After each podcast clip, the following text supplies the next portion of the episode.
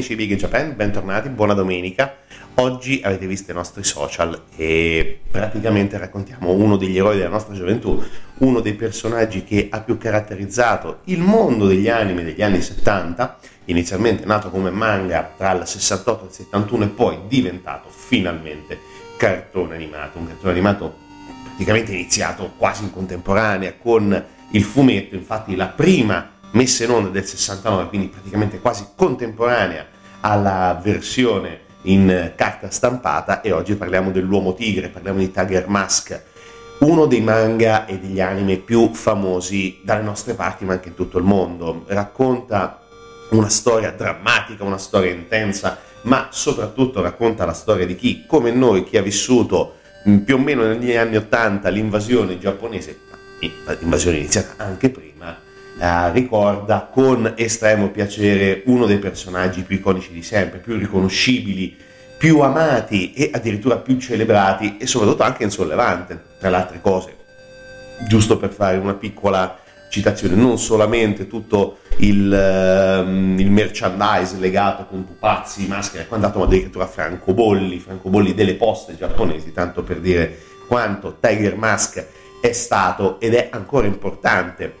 Però iniziamo anche a eh, cercare di caratterizzare un po' il personaggio che c'è dietro la maschera, perché noi dobbiamo parlare di Naoto Date, che è un orfano. Molto semplice, inizia con questo personaggio cresciuto dopo la fine della seconda guerra mondiale e un giorno facendo visita allo zoo insieme a alcuni compagni dell'orfanotrofio eh, vede questa gabbia di felini e vuole diventare forte come questi tigri per combattere le ingiustizie nei confronti degli orfani come lui. Quindi c'è una forte motivazione nel piccolo Naoto Date e cerca in tutti i modi di trovare una soluzione per eh, dare forma a questo suo desiderio. Entra a conoscenza di un'organizzazione, quindi scappa dall'orfanotrofio eh, e incontra un emissario della Tana delle Tigri, che è un'associazione a scopo di lucro che addestra lottatori di wrestling che sono provenienti da tutto il mondo. Uh, va sulle Alpi dove ha sede la Tana delle Tigri e inizia a trascorrere i successivi dieci anni sottoponendosi al, ad allenamenti estremamente duri, feroci. Eh, tanti suoi compagni muoiono, tanti suoi compagni vengono brutalizzati dagli, dagli allenatori della Tana delle Tigri. Chiedo scusa, è anche un po' l'emozione, è anche un pochino di voce che non è ancora ben oliata. È un po' domenica per tutti succede. E quindi dicevamo che diventa adulto Naoto e combatte, combatte in maniera feroce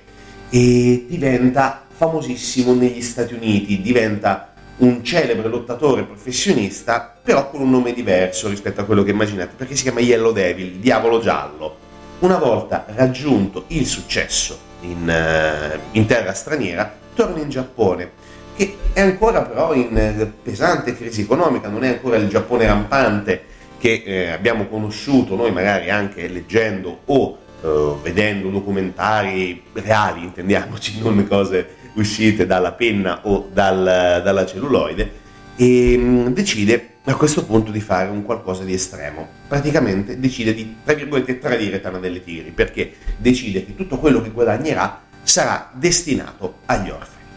Semplice, però in questa semplicità c'è anche un problema enorme, perché secondo una legge della Tana delle Tigri, tutto quello che eh, guadagna un, uh, un, lottatore affiliato o ex, diciamo così, in questo caso come noto date, eh, dovrà dare il 50% dei suoi guadagni alla Tana delle Tigri per continuare a farla esistere. Però, appunto, non essendo più affiliato perché sceglie questa ehm, soluzioni di donare tutto quello che guadagna agli orfani, Naoto si mette ovviamente in conflitto con la Tana delle Tigri e quindi la Tana delle Tigri cercherà disperatamente di mettergli i bastoni tra le ruote. Quindi inizia una sfida enorme di eh,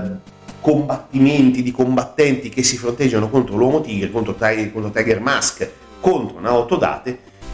che non sono altro che dei sicari che sono mandati appunto dall'organizzazione per cercare eh, di punire il tradimento di Naoto. Questo perché hanno ricevuto l'ordine di eh, ucciderlo sul quadrato del ring.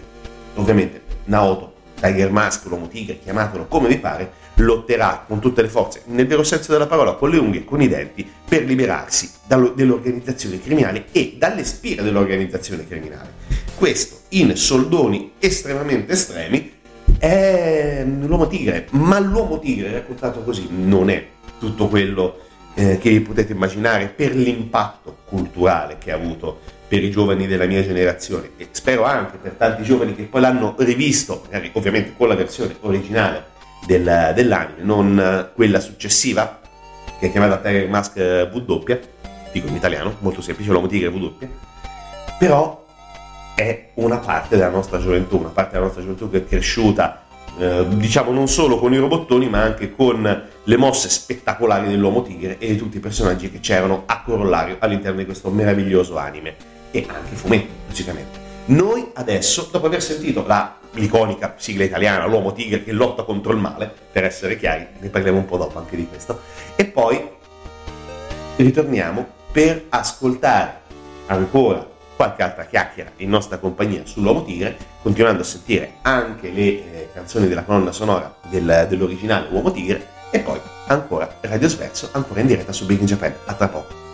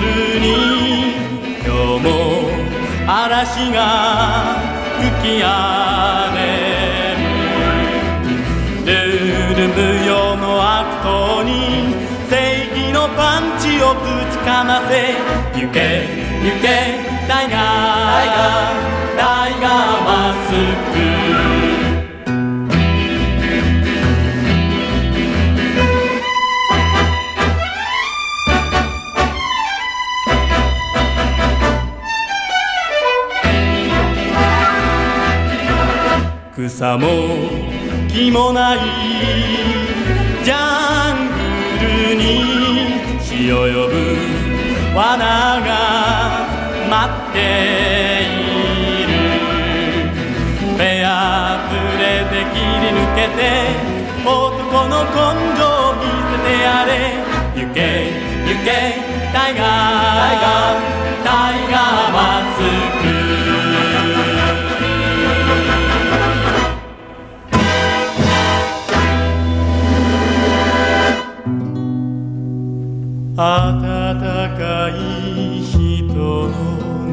perfect.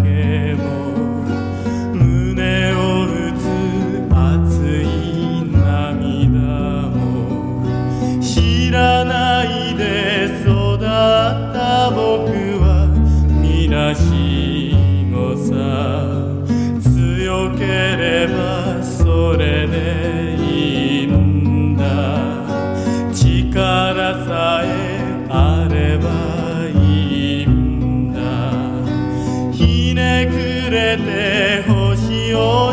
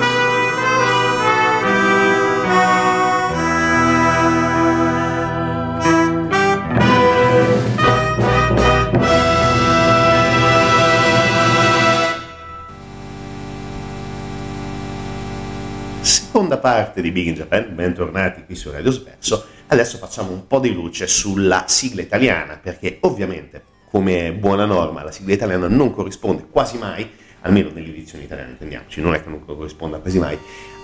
sigla, alle sigle originali, perché in Giappone abbiamo iniziato a sentire qualcosa dall'originale, erano state mh, mm, composte e interpretate eh, da Hiroshi Nitta alla voce con testo di eh, Kitani, eh, Nashio Kitani, scusate, e con composizione e arrangiamento di Kikuchi Yunsuke. Molto semplice, sono delle sigle che sentiamo, che abbiamo sentito, che sentiremo, che continueremo a sentire anche in versione tra televisiva, quindi tagliata, non lunga come, ehm, come canzone vorrebbe, però dobbiamo parlare anche della canzone che è diventata iconica dalle nostre parti perché l'Uomo Tigre è stata composta dai Cavalieri del Re, sono i Cavalieri del Re che sono diventati iconici per tanti di noi che hanno apprezzato quella che possiamo definire musica per bambini, che poi tanto per bambini non era, perché quel revival fondamentale che adesso viviamo di passione per le colonne sonore dei cartoni animati della nostra infanzia è diventato un qualcosa di, di, diverso, perché per tanti era anche una questione alimentare, giustamente, era parte del loro lavoro, ma un lavoro che veniva fatto con estrema passione, perché se noi consideriamo appunto i Cavalieri del Re, e poi dopo andiamo nello specifico a parlare di chi ha composto l'Uomo Tigre, i Cavalieri del Re hanno fatto tantissimo, perché se noi per esempio ci ricordiamo Sasuke, un personaggio meraviglioso, piccolo ninja, ok, quello che vi pare, ma ne parleremo tra un po', prossimamente, spero prima o poi riuscirci ad arrivare. Noi dobbiamo anche considerare che i Cavalieri del Re hanno cantato oltre ovviamente il eh, meraviglioso Uomo Tigre hanno cantato anche Lady Oscar la prima sigla di Oscar um, Super Auto Mach 5 diventata anche eh, film con le sorelle Wachowski credo che avessero già fatto la transizione non mi ricordo sinceramente però comunque fratelli barra sorelle Wachowski, prendetela proprio come dubbio, non come presa in giro, sia ben chiaro. Eh, Calendar Man, altro cartone animato meraviglioso, ehm, Yattaman, ehm, Lo specchio magico, Gigi la trottola ragazzi, Gigi la trottola ve lo ricordate sicuramente tutti, questo nanetto eh, furibondo, adoratore delle mutandine di una sua amica che ama tantissimo, non è solamente un voyeur cose, brutte da raccontare di pomeriggio, ok, cancellate Gigi la trottola, sicuramente ve lo ricordate. Però i Cavalieri del Re sono stati fondamentali appunto per eh, diffondere anche a livello culturale una certa estetica dal punto di vista degli anime. E mh, mm, il responsabile, definiamo così, in senso buono, in senso molto positivo, del, della sigla dell'Uomo Tigre è Riccardo Zara, un cantante, musicista, bassista che ha avuto una carriera che è una carriera lunghissima, ha iniziato negli anni 60 con eh, classici complessi beat dell'epoca, facendo canzoni rock and roll basandosi su un canovaccio fatto di Presley, Shadows e Beatles, quindi un sacco di roba buona. Però succede che eh, nel tempo la sua carriera cambia e a un certo punto arriva, oltre a fare musiche per bambini, tra molte virgolette, diventa anche il bassista uh, live di Bruno Lauzi, che tra altre cose lo soprannominerà Ezechiele Lupo per uh, una folta criniera, diciamo così, uh, riccia sulla testa e una bella barba.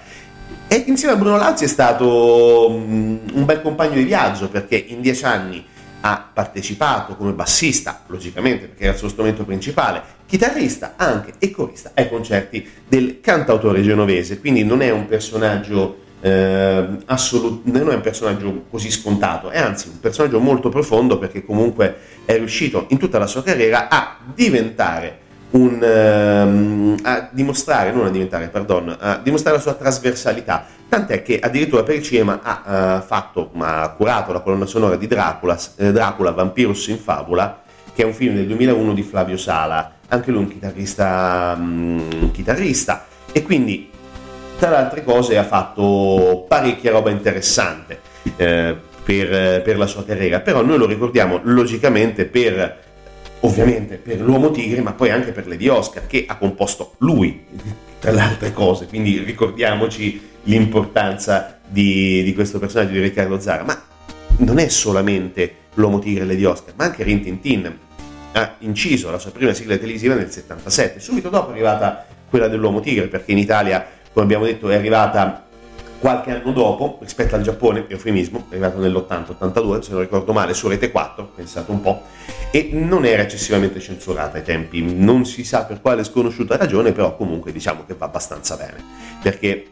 inizialmente diciamo, venne distribuita su ITV, eh, Italian TV Broadcasting, però in seguito al eh, distributore esclusivo divenne la Doro TV e quindi trasmessa inizialmente sulla neonata Rete 4 e si è poi diciamo propagata successivamente sulle classiche reti locali, reti locali eh, regionali fino al 2005 poi addirittura nel 2010 ha avuto una nuova giovinezza sulla rete satellitare Manga molto semplice sembrerebbe. Sì perché comunque è andata abbastanza, abbastanza semplice. Addirittura mh, mm, poi dopo è stata è, stata, è, stata, diffusa in più di un'occasione in DVD, ehm, De Agostini in collaborazione con Yamato Video, insomma Uomo Tigre ha avuto un, un, bel successo, continua ad averlo, perché comunque è una delle, delle cose più belle che abbiamo visto eh, provenire dal Giappone, anche per la profondità della storia e anche per i personaggi, per i cattivoni. I cattivoni sono importanti nell'Uomo Tigre e infatti dedichiamo l'ultima parte ai cattivoni perché dobbiamo parlare anche di queste icone di malvagità che provengono dalla Tana delle Tigri. A tra poco con Big in Japan. Ascoltate responsabilmente.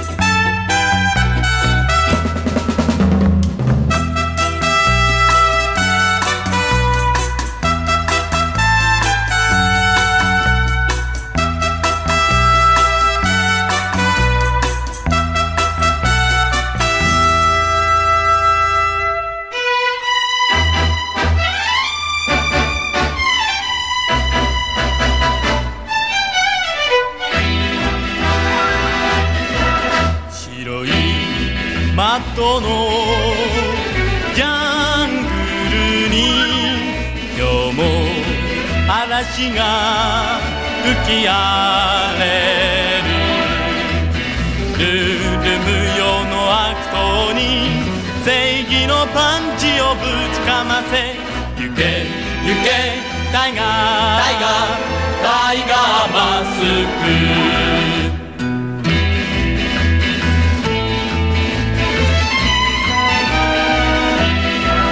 三本ロープの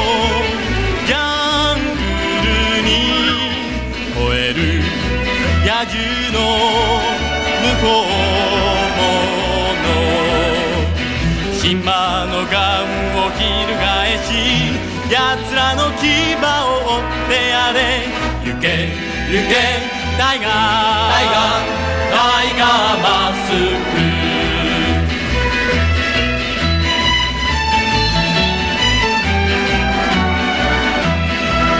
ク草も木もない潮呼ぶ罠が待っている。目やぶれで切り抜けて男の根性を見せてやれ。行け行け。タイガータイガータイガーマス。ク